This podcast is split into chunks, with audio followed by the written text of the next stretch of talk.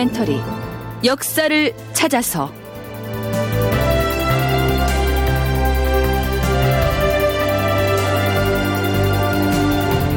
제461편 새 모습을 갖춘 지편전과 주자소. 극본 이상락, 연출 황영선.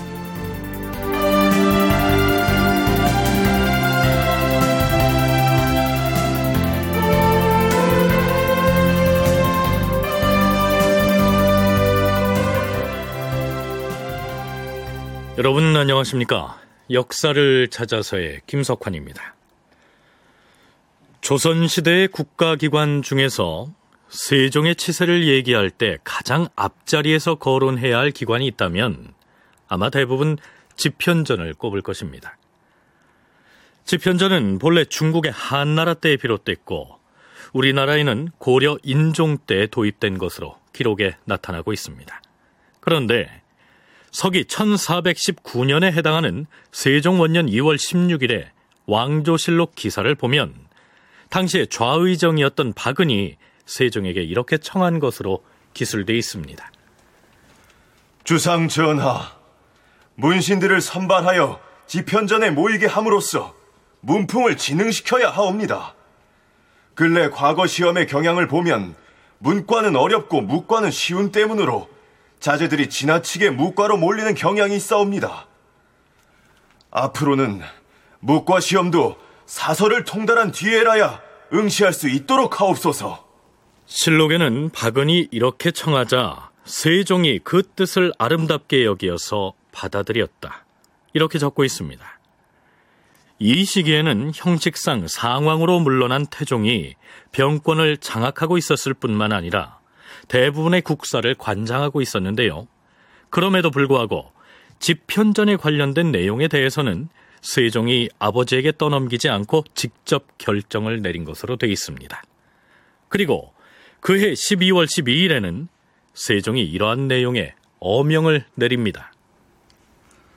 일찍이 집현전을 설치하는 문제로 의논이 있었는데 어찌하여 다시 아뢰지 않는 것인가? 유학사 10여 명을 뽑은 다음 이들로 하여금 날마다 모여서 강론을 하게 하라.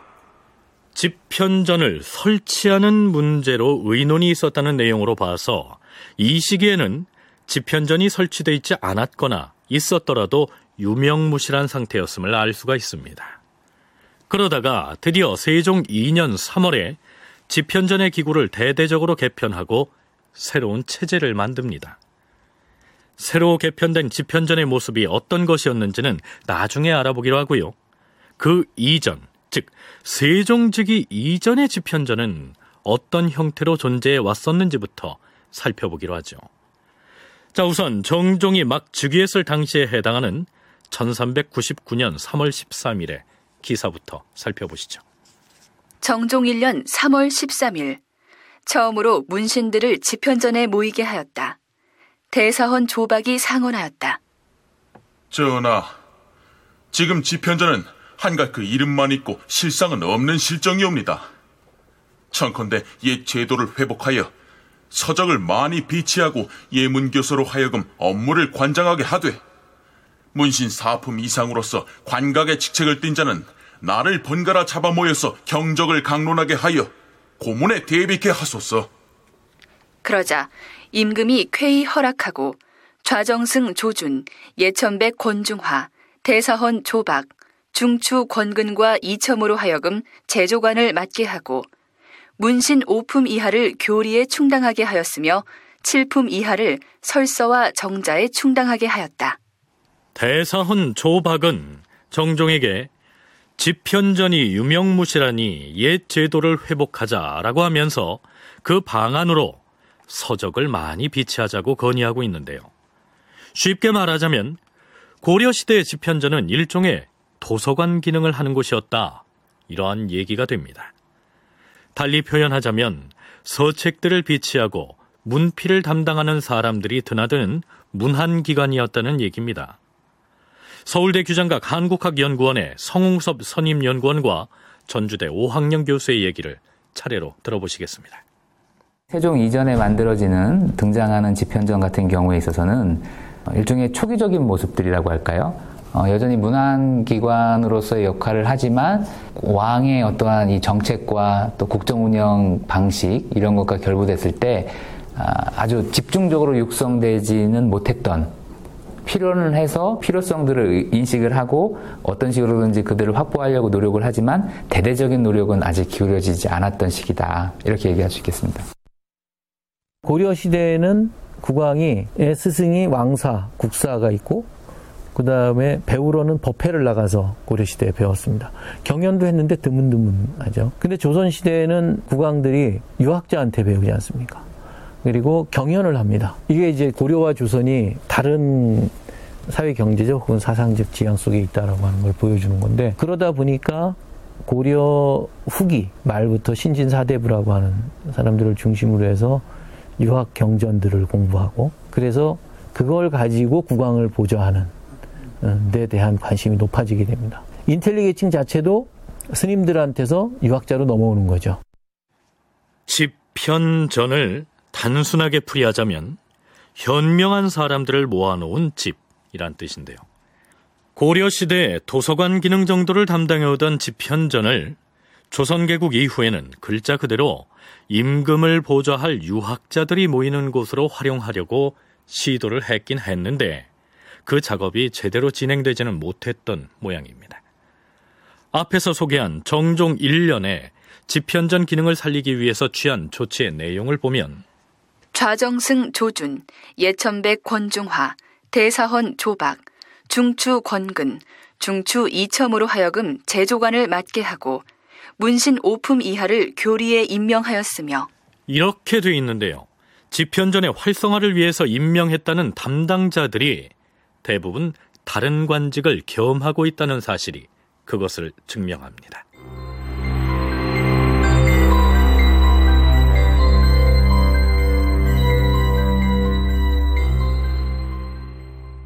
그런데 세종 2년 3월에 세종에 의해서 단행된 집현전의 기구 개편은 우선 인적 구성면에서 이전의 모습과는 크게 다릅니다.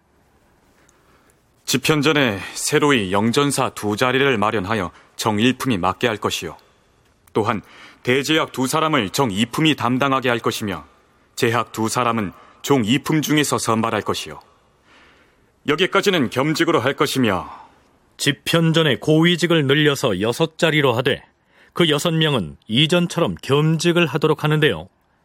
이 자리에 임명된 사람들의 면면을 보면 영전사에는 박은과 이원, 대제학에는 유관과 변계량, 그리고 제학 2사람은 탁신과 이수 등의 대신들입니다. 그 다음으로 부제학을 둘 것인데 정 3품으로 하고, 직제학은 종 3품, 직전은 정 4품, 응교는 종 4품, 교리는 정 5품, 부교리는 종 5품, 수차는 정 6품, 부수차는 종 6품, 박사는 정 7품, 저작은 정 8품, 정자는 정 9품으로 대우할 것인바 이들 모두는 녹관으로 할 것이다. 부제학 이하의 낭청은 10명을 두되 품에 따라서 임명하고 차례대로 가리어서 전임하며, 자, 특징을 들자면 상층부 6명을 제외한 인원들은 겸직이 아닌 전임으로 했다는 점입니다. 오학영 교수의 얘기입니다. 정종 때 또 집현전이 라는 이름으로 만들어지는데 문제는 뭐냐면 거긴 다 겸직입니다. 그렇게 됐던 이유가 고려 말에 조선 건국에 동참하지 않은 사람들이 많습니다. 학자 중에. 대개 이제 한 세대가 지난 다음에 고려 조선에 들어옵니다. 자기들은 고려에 녹먹은 게 아니거든요. 그러니까 태어난 뒤에 고려에서 벼슬 안 떤 사람들은 조선의 과거를 통해 가지고 이제 들어오고, 그런 인재풀이 만들어지는 것이 태종 때죠. 태종이 또 그걸 장려하고, 그래서 태종이 의도적으로 경연도 많이 합니다. 이제 그런 바탕에서 세종 2년의 집현전이 완전 전임자들로만 만들어지는 거죠. 이때 집현전의 수찬에 임명된 사람 중에는 나중에 정인지 등과 용비 어천가를 지은 안지라는 인물도 보이고요. 집현전의 박사에 임명된 사람 중에는 뒷날에 세종의 한글 창제를 반대한 상징적인 인물로 거론되는 최말리라는 인물도 등장하게 됩니다. 세종실록에서는 이때 개편된 집현전이 이전의 그것과 어떻게 다른지를 이렇게 설명하고 있습니다.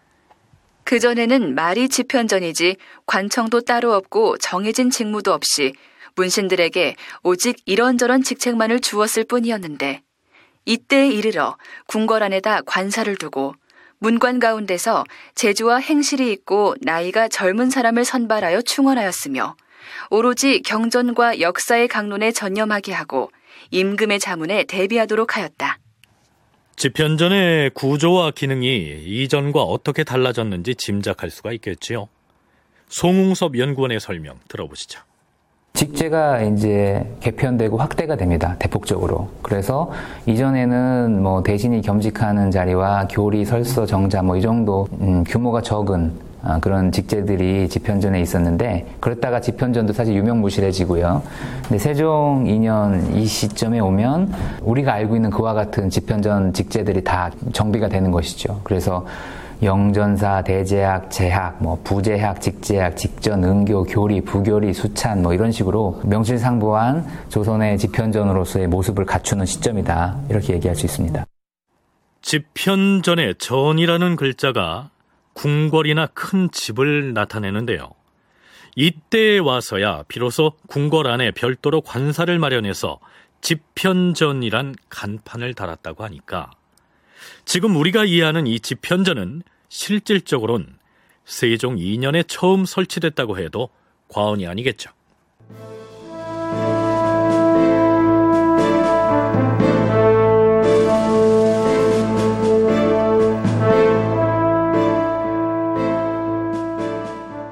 세종 초기의 집현전이 이렇듯 새롭게 출발을 하는데요.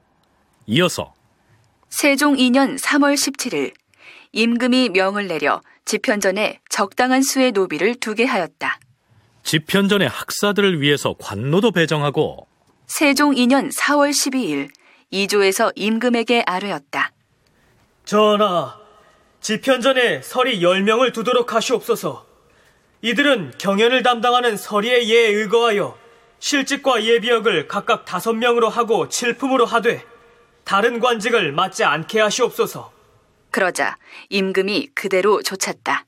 이렇듯 문서의 기록과 서책의 보관 업무를 담당할 하급 관리도 충원한 다음에 세종 2년 5월 25일 유관과 변계량이 집현전에 나아가서 집현전 관원들에게 시를 짓도록 시켜서 시험을 하였다. 집현전 학사들의 자질을 평가하기도 합니다. 집현전은 사실 이 세종 2년에 대폭 확대되어가는 과정 속에서 초반부의 역할은 경연을 담당하는 부분들입니다. 그래서 아무래도 짧은 세자 기간을 거친 세종이기 때문에 경연을 통해서 국왕의 그 장기적인 비전과 안목들을 키워나가는 역할들을 전임 관료들이, 집현전 학사들이 이제 맡게 되는 것이고요. 그래서 세종이 어느 정도 성장했던 시기로 가면서부터는 세종이 장차 그가 구상했던 것을 정책으로 집행하는 데 필요한 여러 가지 역할들을 자문을 받고 고문을 담당하는 그런 기능으로 집현전을 활용하고 있었던 것이죠. 집현전 출신 관인의 학문관과 정치관이란 논문의 저자 강문식은 세종과 집현전의 관계를 이렇게 기술하고 있습니다. 태조와 태종대에 마련된 정치 경제적 기반 위에서 즉위한 세종에게는 새로운 정치적 과제가 부여되었다. 태조에서 태종에 이르는 시기는 역성혁명을 통해 새 국가를 창업한 시기였으므로 개혁을 추진하는 과정에서 물리적인 힘에 의존하는 경우가 많았으나, 세종대는 창업기에서 수성기로 접어드는 시기로 사회적 안정과 통합이 요구되었으므로 더 이상 물리적인 힘에 의존할 수는 없었다.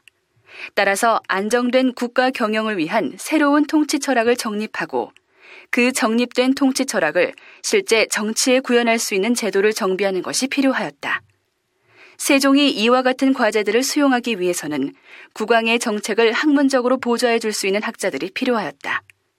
그러나 당시 조정의 중견 학자들 사이에서는 젊은 왕의 즉위를 계기로 왕권을 제한하려는 움직임이 있었기 때문에 국왕 중심 체제를 추구하는 세종이 이들의 보좌를 받는 데에는 한계가 있었다. 따라서 세종은 기성 관료 집단을 견제하고 자신의 친위 세력이 될 수 있는 새 인물들이 필요하였다. 그래서 세종은 이와 같은 필요를 충족시킬 만한 어떤 제도나 기구를 구상하게 됐고, 국리 끝에 세종이 내린 결론은 고려시대부터 시행됐던 집현전을 다시 설치하는 것이었다. 이러한 내용이죠. 송웅섭 연구원은 이런 면모로 볼 때 세종 역시 독재 왕권을 추구했다고 볼 수는 있지만 다만 선량한 독재자였다, 이렇게 평가하고 있습니다. 젊었을 때부터 세종과 호흡을 맞췄던 사람들, 능력을 기본적으로 갖추고 있는 사람들이 승정원의 비서로 활동을 하고, 그런 사람들이 이제 대신과 재상으로 가서 나중에 가서는 정말 세종이 어떤 이야기를 했을 때 세종의 의중을 잘 파악하고 그것을 집행할 수 있는 일종의 그 근왕 세력으로서 집현전을 활용하는 측면도 있습니다. 그리고 이 시기에 보면 세종이 재밌는 것은 직제학이나 부제학이라고 하는 직급에 이르기까지 집현전 학사들을 다른 부서에 못 가게 합니다. 이것은 전문성을 기르려고 하는 목적도 있고, 또는 이 사람들이 빨리 출세를 하려고 하는 정무기관들, 이를테면 뭐 대간이라고 할까요? 이러한 기관에 자꾸 들락달락거리는 것들을 미연에 막아서 온전히 세종이 필요한 역할을 감당할 수 있게 하는 데 이제 집중하도록 하는, 좀 선량한 독재자가 맞죠? 이런 면모를 보여주고 있습니다. 집현전에서 어떤 인물들이 배출되는지, 세종이 집현전 학사들을 어떻게 활용하는지에 대해서는 앞으로 차차 살펴나가기로 하죠.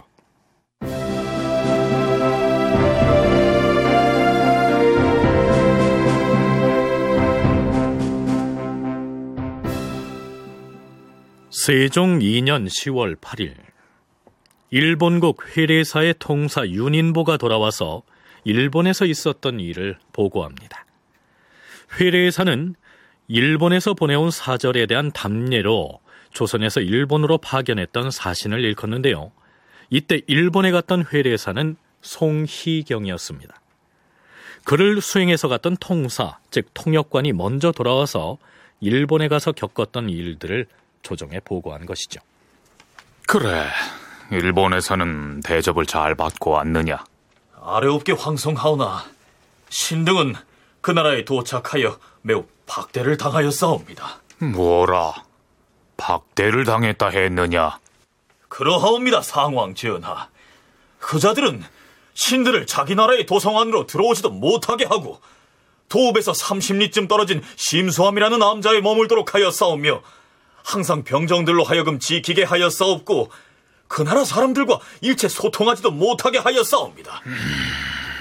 그자들이 우리 사신을 그리 박대한 데에는 이유가 있을 것이 아니냐? 그들이 승려인 혜공이란 자를 신등이 머무는 곳에 보내왔사온데, 그자들은 명나라가 군사를 일으켜 쳐들어올까봐 두려워하고 있었사옵니다. 그 승려가 우리 회례사에게 그 점을 캐물었사옵니다.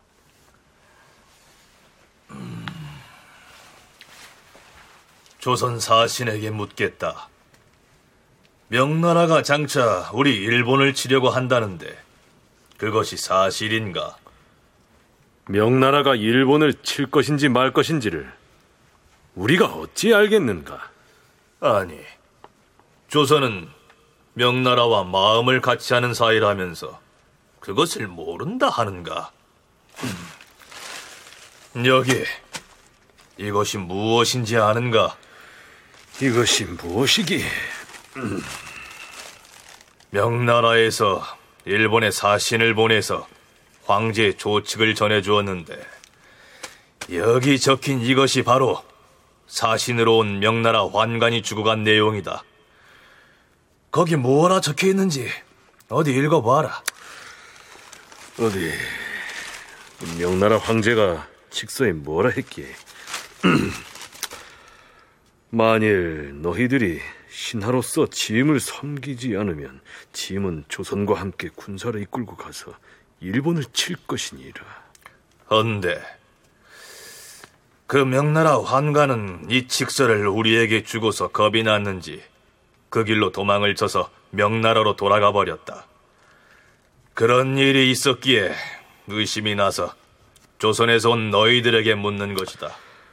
명나라 황제가 너희 일본에 칙서를 보낼 때 우리 조선에게 일일이 물어보고 이런 내용을 적었겠느냐? 우리는 모르는 일이다. 그런 일이 있었던 게로구나. 그래서 일본의 구강이라는 자는 만나지도 못했다는 것이냐? 만나기는 했사옵니다. 얼마 뒤에 일본국의 왕이라는 사람이 보당사라는 절에 있으면서 신등을 면담하였사온데 그 구강이라는 자는 머리를 박박 깎고 승복 차림을 하고 있었사옵고 그의 시중을 드는 자가 겨우 10여 명에 불과하였사옵니다. 국왕을 인견하고 나서부터는 신등에 대한 대우가 조금은 나아졌사옵니다. 헌데 다음날 그 해공이라는 승려는 신등이 가져간 국서에 연호 문제를 들먹이면서 또 시비를 걸어왔사옵니다.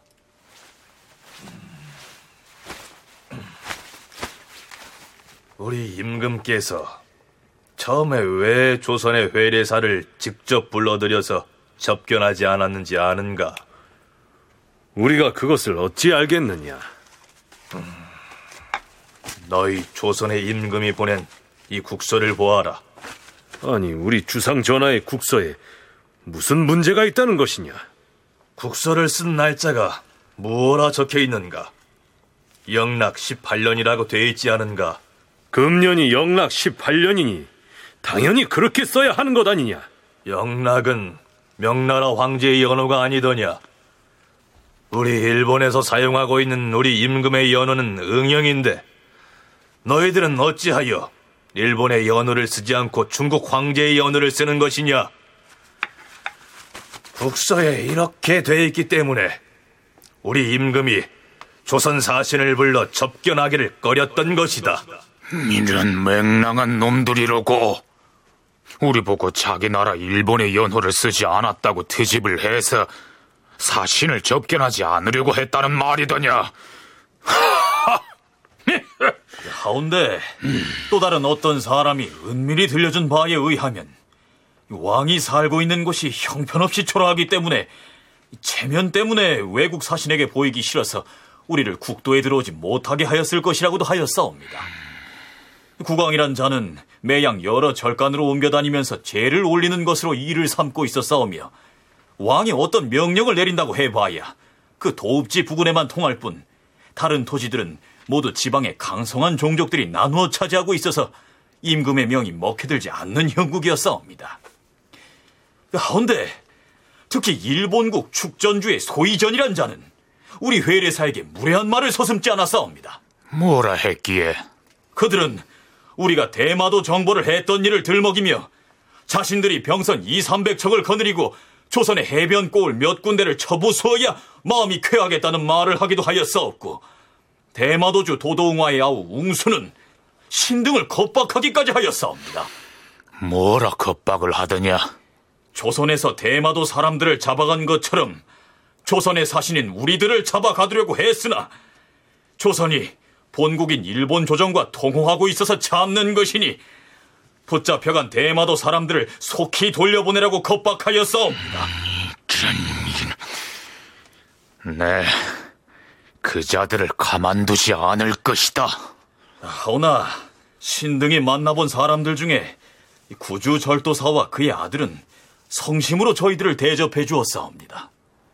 통사 윤인보가 태종에게 보고한 이상의 내용으로 미루어서 이 당시 일본 열도의 사정이 어떠했는지 대충 짐작할 만하지 않습니까? 흥미로운 점은 조선이 영락이라는 명나라의 연호를 사용하는 것까지 문제 삼으면서 혹시 명나라와 함께 일본을 침공하지는 않을까 하는 두려움을 떨치지 못하고 있다는 사실입니다. 오학영 교수는 이것을 두고 예전에 고려가 몽골군과 연합해서 일본 원정을 감행했던 그 기억 때문일 것이라고 분석합니다. 일본은 트라우마가 있습니다. 무슨 트라우마냐면 원나라 때 고려하고 원나라가 일본을 정벌 하려고 했던 적이 있습니다. 3번 해가지고 우리가 들어봤던 그 가미가제 태풍 만나가지고 이제 계절풍이었을 텐데 뭐 그쪽에선 어쨌든 다행이니까 이제 가미가제라고 부르는데 그 기억이 일본한테는 굉장히 크게 남아 있습니다. 그래서 조선이 명나라 신흥부상 한 두 나라가 대륙에서 말하자면 동맹 관계를 맺어가지고 그 일본을 공격하는 것에 대해서 항상 그 생각을 했던 것 같습니다. 그러니까 영락이라고 하는 걸 쓰면서 아, 둘이 이제 한편이 됐구나. 이걸 이제 확실히 일본은 생각하게 될 수밖에 없는 거죠. 그런데 세종 2년 10월 21일 태종 이방원은 어전회의에서 이렇게 얘기합니다. 일본이 우리나라에서 영락이언호를 쓰는 것을 책망하고 있으나 이것은 죄를 따지고 말고 할 가치가 없을 터이다. 그러한데 일본에 다녀온 사신단의 얘기를 듣자 하니 소이전이 우리 변방을 침략하겠다 했고 대마도의 도도웅수가 말하기를 금 후에는 흥리선을 나가지 못하게 하리라 이렇게 명했다고 하니 그들은 우리와 절교할 뜻을 이미 드러낸 것이다. 나는 수군도 절제사에게 명하여 병선을 징발하여 거제도 등지에 요해 한 곳에 모아두고 대마도의 외인들이 와서 농사짓기와 고기잡이와 소금 굽는 일들을 못하도록 할 것이다. 그리한다면 반드시 그들이 항복하기를 청할 것이고 만약 항복을 아니하면 여러 장수를 시켜 번갈아 가면서 대마도에 들어가 공격함이 오를 것이다. 여기에서 흥리선이란 요즘식으로 말하자면 일본 열도와 조선을 왕래하는 무역선을 일컫는 말이고요. 더불어서 흥리인은 그 배를 타고 왕래하면서 무역을 하는 상인을 지칭합니다. 결국 태종은 박은, 이원, 유정현, 변계량, 허조 등의 대신들과 대책을 논의합니다. 상왕 전하, 일본 국왕이 했다는 말은 죄를 따지고 말고 할 것도 없사오나 소이정과 도도웅수가 한 말은 실로 가증한 것이오니 마땅히 여러 장수를 해안에 보내어서 엄중 방비하게 하시옵고 그들이 곧 찾아와서 항복하지 아니하면 우리가 쳐들어가는 것이 가할 것이옵니다. 지금 당장 대마도에서 온 사신과 흥리인 등을 다 구류 처분하게 하시옵소서. 박은과 이원은 이렇게 주장했는데 상왕 전하, 장수를 거제도로 보내어 방비하는 것은 마땅한 일이오나 저쪽에서 온 사신을 구류한다면 우리가 먼저 쟁단을 만드는 것이니 이는 불가한 일이옵니다. 유정현과 허조는 아무리 저들이 괘씸해도 사신을 구류하는 것은 옳지 않다 이렇게 얘기합니다. 그런데 상왕인 태종은 강경파에게 힘을 실어줍니다. 대마도 사신을 가두는 것이 마땅치 않다고 말하는 대신들이 있으나 옛날부터 외국인을 구류하는 일이 없는 일은 아니었다. 명나라 태조 고황제도 우리나라 사신을 구류한 일이 있지 아니한가. 대마도 외적의 사신을 구류하기로 무엇이 나라에 해가 되는 일인가. 경들은 다시요 인원하여 아뢰도록 하라. 이렇게 되자 세종은 중간에서 처지가 곤란하게 됩니다. 그러나 일단 세종은 강경 자세를 보인 아버지 태종의 편에 섭니다. 일본 국왕이 우리가 영락연호를 쓰는 것을 책하는 것은 심히 무례한 말이오. 이 말을 듣고 우리가 문제 삼지 아니할 수 없는 일입니다. 또한 소이전과 도도웅수 등이 우리 사신에게 보인 오만하고 불공한 태도를 묵과할 수 없는 일이니 일단 구주 절도사에게 우리의 경고를 전해 일본 조정과 대마도에 알리는 것이 어떠할까 하오. 이 문제를 여러 대신들과 의논하여 올리도록 하시오.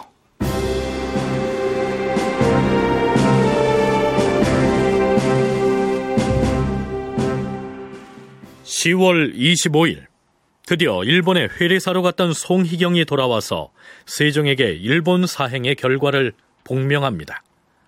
그러나 그가 가져온 일본 국왕의 서신은 깍듯하게 예의를 갖춘 것이었습니다. 조선 국왕께서 사신편에 삼가 진중한 서한과 아울러 우리가 기다리던 석전을 보내주시니 지극히 감사한 마음을 이길 수 없습니다. 또한 여러 가지 진귀한 물건을 주시니 이웃나라 사이의 후의에 대하여 기쁘고 위로됨이 측량할 수 없습니다. 하여 조선 왕께서 송환을 요구하신 사람들을 찾기 위해 다방면으로 탐문하여 본즉 이미 모두 죽고 살아있는 자가 없으며 그 아들과 손자로서 일본에서 난 사람들을 잘 달래어 돌아가라 해도 역시 이 지방에서 떠나기를 싫어합니다.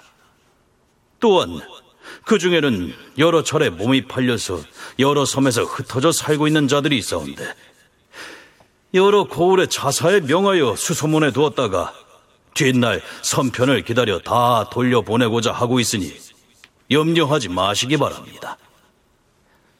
은선 100자루를 사신편에 보냅니다.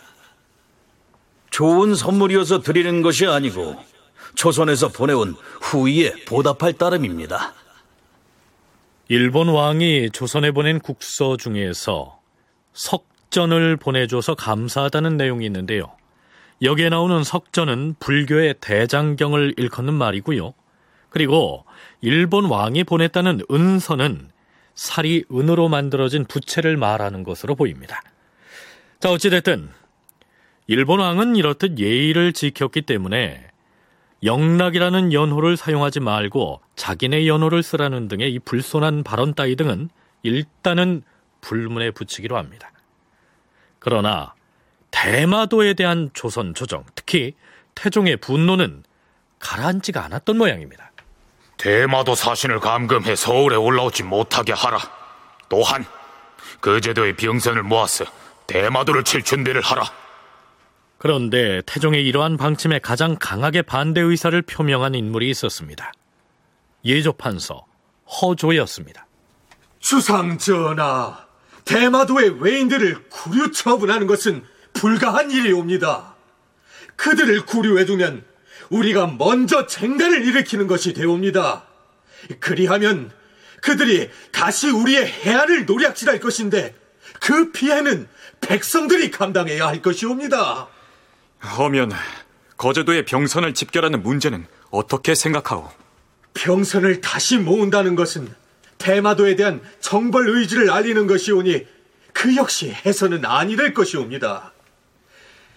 일본에 다시 사신을 보내어서 정탐을 한 다음에 자, 이렇듯 대마도에 대한 계책을 놓고 설왕설래가 이어지는데요. 사실 강경방침을 천명한 태종 역시 거제도의 병선을 모으고 대마도 사신을 구려하겠다고 한 것은 저들을 겁줘서 항복을 받아내겠다는 의도였지 실제로 대마도를 치겠다는 생각은 아니었습니다.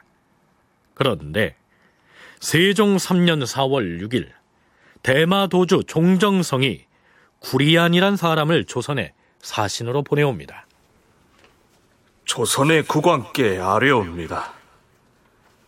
나의 부덕한 소치로 백성을 제대로 단속하지 못하여 마침내 우리 대마도 경내 백성들이 대국의 변경을 침범하였으니 이는 대국이 용서할 수 없는 바이라. 비록 죽음을 당한다 할지라도 실로 내가 원하던 바이니 어찌 추후라도 마음에 거리 끼겠습니까?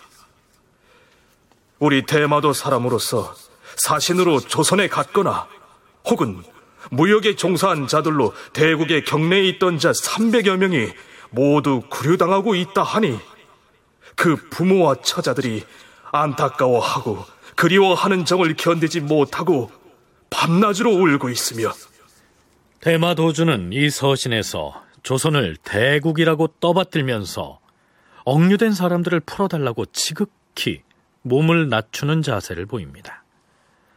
그리고 이 서신의 끝부분에는 이러한 내용도 덧붙이고 있습니다. 금년 정월에 조선에서 보낸 서계를 받자오니 대마도가 원래 경상도에 예속되었다고 했사온데 역사 서적들을 다 조사하여 보고 노인들에게 물어봐도 그런 근거는 찾지 못했습니다. 그러나 만일 조선국의 대왕께서 훌륭한 덕을 닦고 두터운 은혜를 저희에게 베푸신다면 누가 감히 귀의하지 않겠습니까?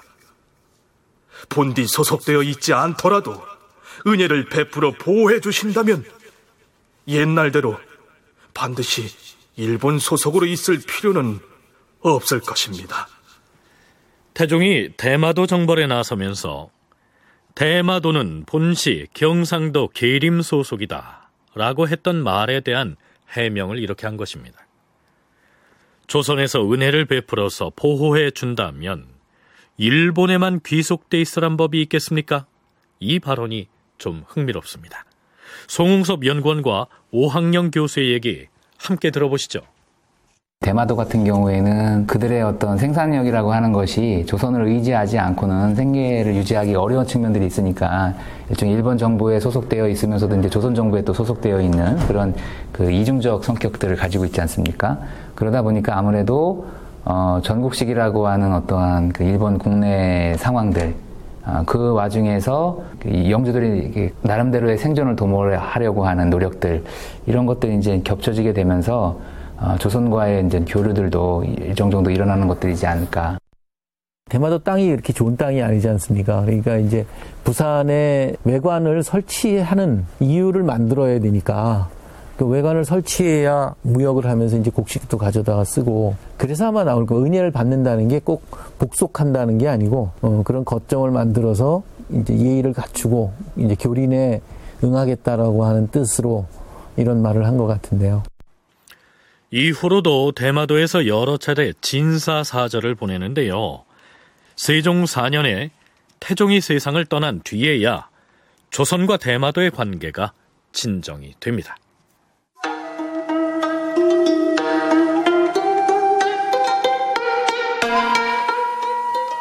조선시대 풍경. 태종 14년 9월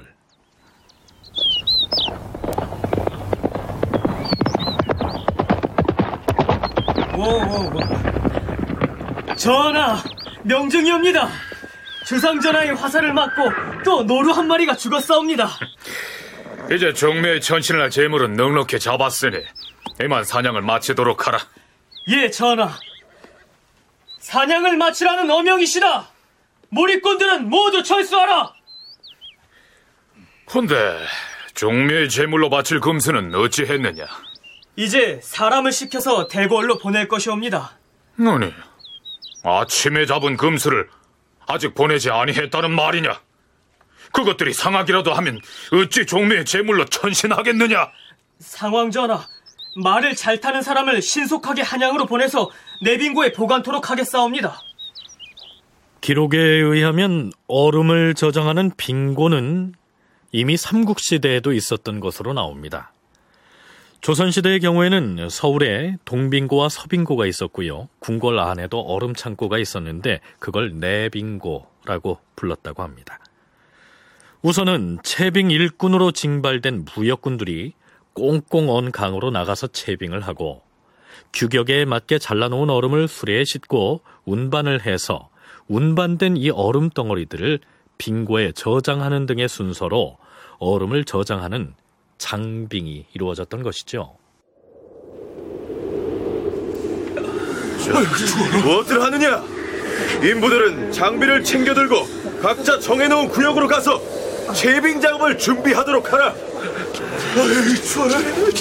한강에서 얼음 잘라야 돼. 경사에 걸리는데 발부터 잘라야 할 거야. 얼어죽게 생겼는데 얼음은 무슨 놈이. 내일에 기회 여파 사이 도망을 가버리자고. 자, 두 사람씩 양쪽 독자를 잡고 톱질을 하라.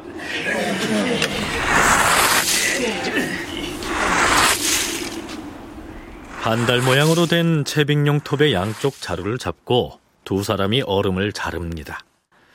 전문가들이 고증해낸 바에 따르면 이때 채빙한 얼음덩이의 규격은 대개는 가로 1m 50cm, 세로는 30cm로 길쭉한 모양이었고요. 얼음 한 덩어리의 무게는 80kg 정도였습니다. 그렇게 잘라낸 얼음은 운반을 담당한 일꾼들에 의해서 쇠꼬챙이로 강 가장자리까지 옮겨졌다가 거기에서 다시 수레에 실려서 동빙고나 서빙고로 운반됐겠지요. 그런데 이 장빙 노역이 1년 중에서도 가장 추운 섣달에 행해지는 관계로 일꾼들을 징발하는 과정에서 민원이 그치지가 않았던 모양입니다. 세종 20년 11월 23일치의 실록 기사를 보면 사간원의 간관들이 이러한 내용의 간언을 합니다. 전하, 국가에서 얼음을 저장할 때 의뢰 경기도의 백성들을 사역시켜 왔사오나 금년에는 충청도와 강원도에서도 채병 일꾼들을 징발한 관계로 백성들의 불만이 끊이질 않사옵니다. 더구나 먼 지방에서 올라온 백성들은 얼음이 꽁꽁 얼어 단단해지는 때를 맞추기 위해 여러 날을 기다리는 경우가 대반인 관계로 양식도 떨어지고 추위도 견디기 힘들어 그 괴로움이 막심하옵니다. 얼음을 저장하는 것은 음과 양을 조화시켜서 온 나라에 조화로운 기운을 부르자는 것이 목적이온데 오히려 백성들의 원망을 일으키고 있사오니 이것이 어찌 옳은 일이겠사옵니까? 빙고의 칸수를 최소한으로 감하시어 장빙하는 얼음의 양을 줄이도록 하시옵소서. 뿐만 아니오라. 가급적이면 백성들을 채빙 사역군으로 징발하지 마시옵고 조정 각사에 소속된 노비들을 동원케 하시옵소서. 그러나 빙고의 칸수를 줄이는 것도 장빙하는 얼음의 양을 줄이는 것도 간단히 결정할 문제가 아니었던 모양입니다. 세종은 이렇게 대답합니다. 빙고의 칸수를 줄인다면 얼음을 나눠주는 반빙 역시 감해야 할 것이다. 우리나라는 족히 3천리나 되는 땅인데 어찌 한 군데의 장빙고로서 해결할 수 있겠는가? 오늘날은 2품 이상의 관리가 상을 당했을 때에만 얼음을 하사하고 있으나 여름철 무더위에 어육이 상하지 않게 하려면 얼음이 있지 않고서는 어려운 일이다. 또한 중국의 사신이 자주 왕래하는 즉 무더운 날에 마시고 사신들을 대접하자면 얼음을 없애거나 줄이기는 어려울 터이다. 차차 의논을 해보겠으나 이 빙고 문제에 대한 논의는 여기서 중단하도록 하라. 이후로도 얼음을 재빙해서 빙고에 옮기는 노역에 백성들의 징발은 계속됩니다. 그런데 나라에서 채빙 일꾼을 징발할 기미가 보이면요, 그 춥고 어려운 노역에 나가지 않기 위해서 남자들이 미리 먼 곳으로 도망을 쳤다가 이듬해 봄에나 돌아오는 사례가 빈번해서 이른바 빙고 과부라는 말이 생겨났을 정도라고 하는군요.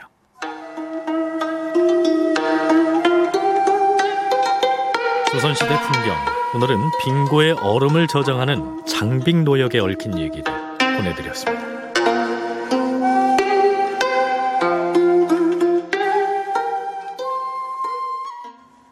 주자소라는 말 들어보셨습니까? 오늘날로 치면 인쇄소에 해당하는데요, 이 주자소야말로 세종이 출판 문화를 융성시키는 데 바탕이 됐다고 할 수 있을 것입니다. 그러나 주자소가 처음 설치된 때는 태종 때 초기였습니다. 태종 3년 2월 13일 새로 주자소를 설치하였다. 임금이 본국의 서적이 매우 적어서 유생들이 널리 구해볼 수 없는 것을 안타까이 여기어서 주자소 설치를 명하였다. 예문관 대제학 이직, 총재 민무질, 지신사 박성명, 우대연 이응을 주자소의 제조로 임명하였다. 대소신료에게 명하여 자원에서 구리와 철을 내놓게 하여 주자소의 용도에 보태게 하였다. 자, 이렇게 주자소가 출발을 하게 됩니다. 태종 10년 2월의 왕조실록 기사를 보면 비로소 주자소에 명하여 서적을 인쇄해 팔게 하였다. 서적을 인쇄해서 일반에 판매를 하기도 했던 것으로 나타나고 태종 12년 7월 9일 신득제에게 쌀과 면포를 내려주었다. 신득제는 요동 사람인데 화지를 만들어 바쳤다. 그 화지를 주자소에 내려서 중국의 17사를 인쇄했으므로 신득제에게 쌀 5석과 면포 3피를 내려주고 지공에게 전습하게 하였다. 이러한 기사도 보입니다. 여기에서 요동 사람 신득제가 만들어서 바쳤다는 화지는 중국에서 만들어 쓰던 질이 좋은 종이를 일컫습니다. 말하자면 종이 만드는 기술자를 영입해서 그 기술을 조선의 장인들에게 전수하게 한 것이죠. 주자소가 설치된 것은 태종 3년의 일입니다. 국가에서 여러 가지 제도를 정비하고 왕도 정치, 문안 관련된 기구의 설치, 또 의례 정비 뭐 이런 것들을 이제 정비해 나가는 그러한 과정에 있었고, 이런 거를 이제 본격적으로 인행하는 것이죠. 이제 그것을 책자 형태로 이제 만들고 반포를 한다든가 국가에서 필요로 하는 서적들 이런 것들을 이제 만들 때 주자소가 이제 활용이 됐던 것인데, 지금이야 뭐 책이라고 하는 것은 출판사와 인쇄소에서 만드는 것으로 당연시 되지만, 이 시기에서의 이 지식 관련된 인프라는 철저하게 국가에 귀속되어 오고 있었던 시대입니다. 그런데 세종 3년 3월에 이르면 인쇄 기술에 있어서 획기적인 혁신을 이루었던 것으로 보입니다.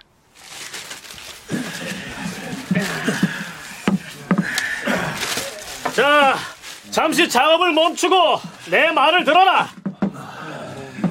너희들이 좋아할 아주 기쁜 소식 한 가지를 전하겠다. 주상 전하께서 우리 주자소에 어주를 하사하셨다. 술 120병을 내리셨다. 자자자자, 아직 좋아하긴 이르다. 조금 있다가 전하께서 친히 이곳 주자소에 왕림하셔서 우리가 하는 작업을 시찰하실 것이다.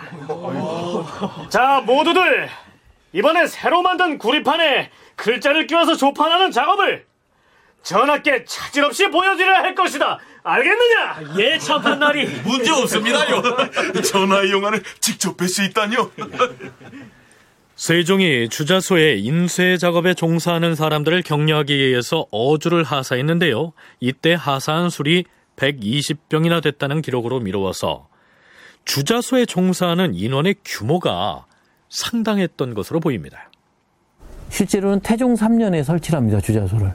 그래가지고 태종 10년에도 대학연이라는 책을 간행하고 경제육전, 속육전 이런 것도 주자소에 다 간행을 합니다. 기록에 보면은 이 주자소를 세종 3년 요때 뭐 술 120병을 줬답니다. 아마 이제 거기 일하는 장인들 다 해서 이제 대대적인 잔치를 이제 베풀어 준 것 같은데요. 이게 이제 기술 자체가 변한 거랍니다.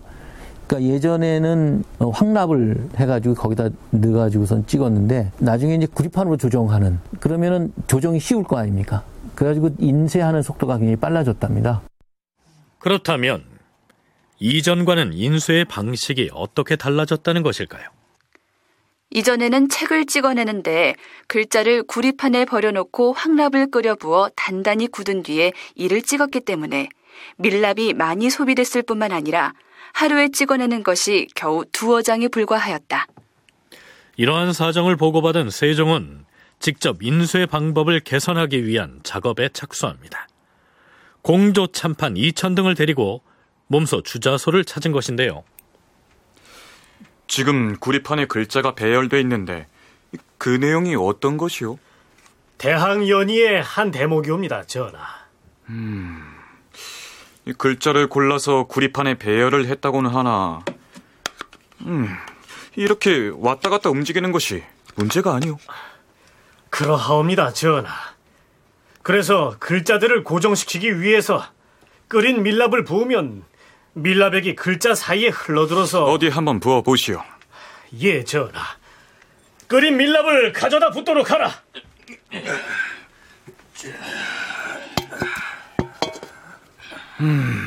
한 판을 찍을 때마다 밀랍을 끓여서 부어야 한다면 밀랍을 조달하는 것도 문제일 터이고, 또한 이것이 식어서 굳을 때까지 기다려야 하니 시간을 지체하는 것도 문제인데 어떻게 개선할 방법이 없겠소? 밀랍이 아닌 다른 재료를 사용하는 방법을 연구해 보겠사옵니다. 재료를 달리하란 말이 아니라 이 구리판 자체를 활자의 규격에 딱 맞게 만드는 방법을 찾아보시오. 글자를 배열해 놓았을 때 공간이 없이 딱 들어맞는다면 움직이지 않을 것이고, 그러면 애써 밀랍을 부어서 고정하는 작업을 하지 않아도 될 것 아니오. 구리판을 그렇게만 만들 수 있다면 좋겠사오나. 할 수 있습니다. 구리판의 구조를 고쳐서 다시 만들도록 하시오. 이때에 이르러 임금이 친히 지휘를 하여 공조참판 이천, 전소윤 남급으로 하여금 구리판을 다시 주조하게 하였다. 드디어 글자의 모양과 꼭 맞게 만들었더니 밀랍을 녹여붙지 아니하여도 글자가 움직이지 않았으며 찍혀나오는 글자의 모양도 더 선명하게 되었다. 이렇게 되자 하루에 수십 장에서 100장이 넘게 찍어낼 수가 있게 되었다. 임금은 주자소에서 일하는 장인들의 수고를 생각하여 술과 고기를 자주 내려주었다. 세종 자신이 직접 뛰어들어서 조판의 방법을 혁신함으로써 속도와 효율 면에서 매우 향상된 체제를 갖추게 됐는데요. 세종은 새로운 인쇄 체제를 갖추자마자 이러한 지시를 내립니다. 집현정과 협의하여 자치통감 강목을 찍어내도록 하라. 인쇄하는 과정에서 집현전 학사들로 하여금 잘못된 대목이 없는지를 꼼꼼하게 살펴서 교정작업을 하게 하라. 사마광이 기원전 403년부터 960년까지의 역사를 저술해 놓은 것이 자치통감이고요.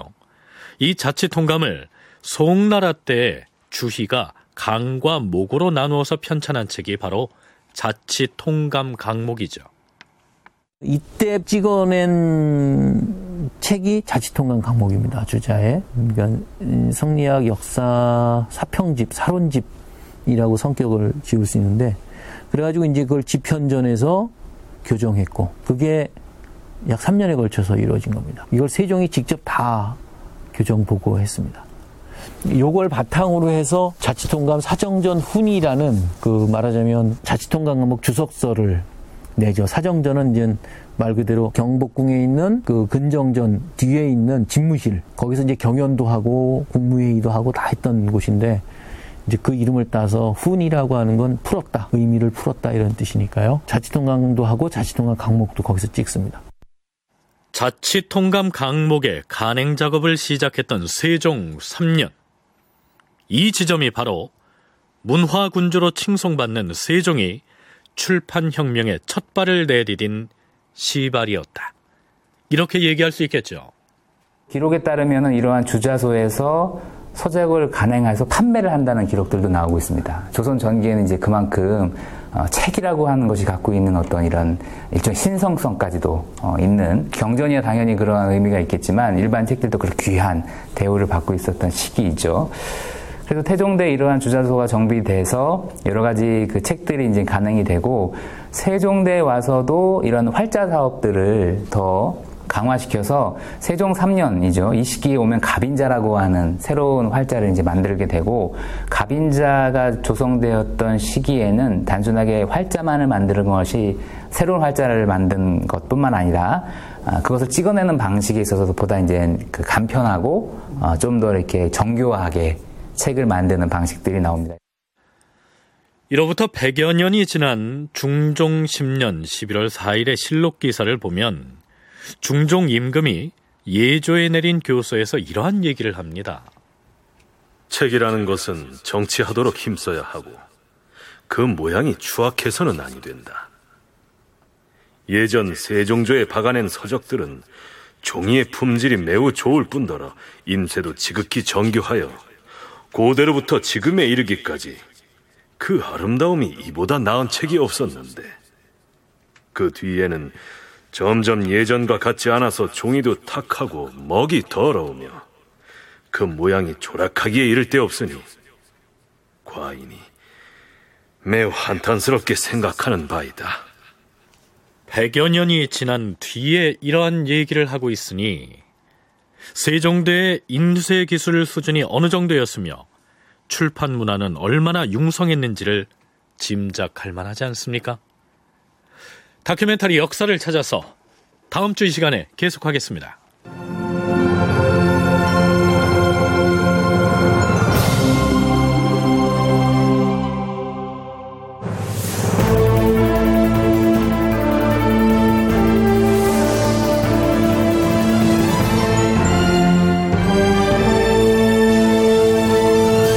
다큐멘터리 역사를 찾아서 제461편 새 모습을 갖춘 집현전과 주자소, 이상락 극본, 황영선 연출로 보내드렸습니다.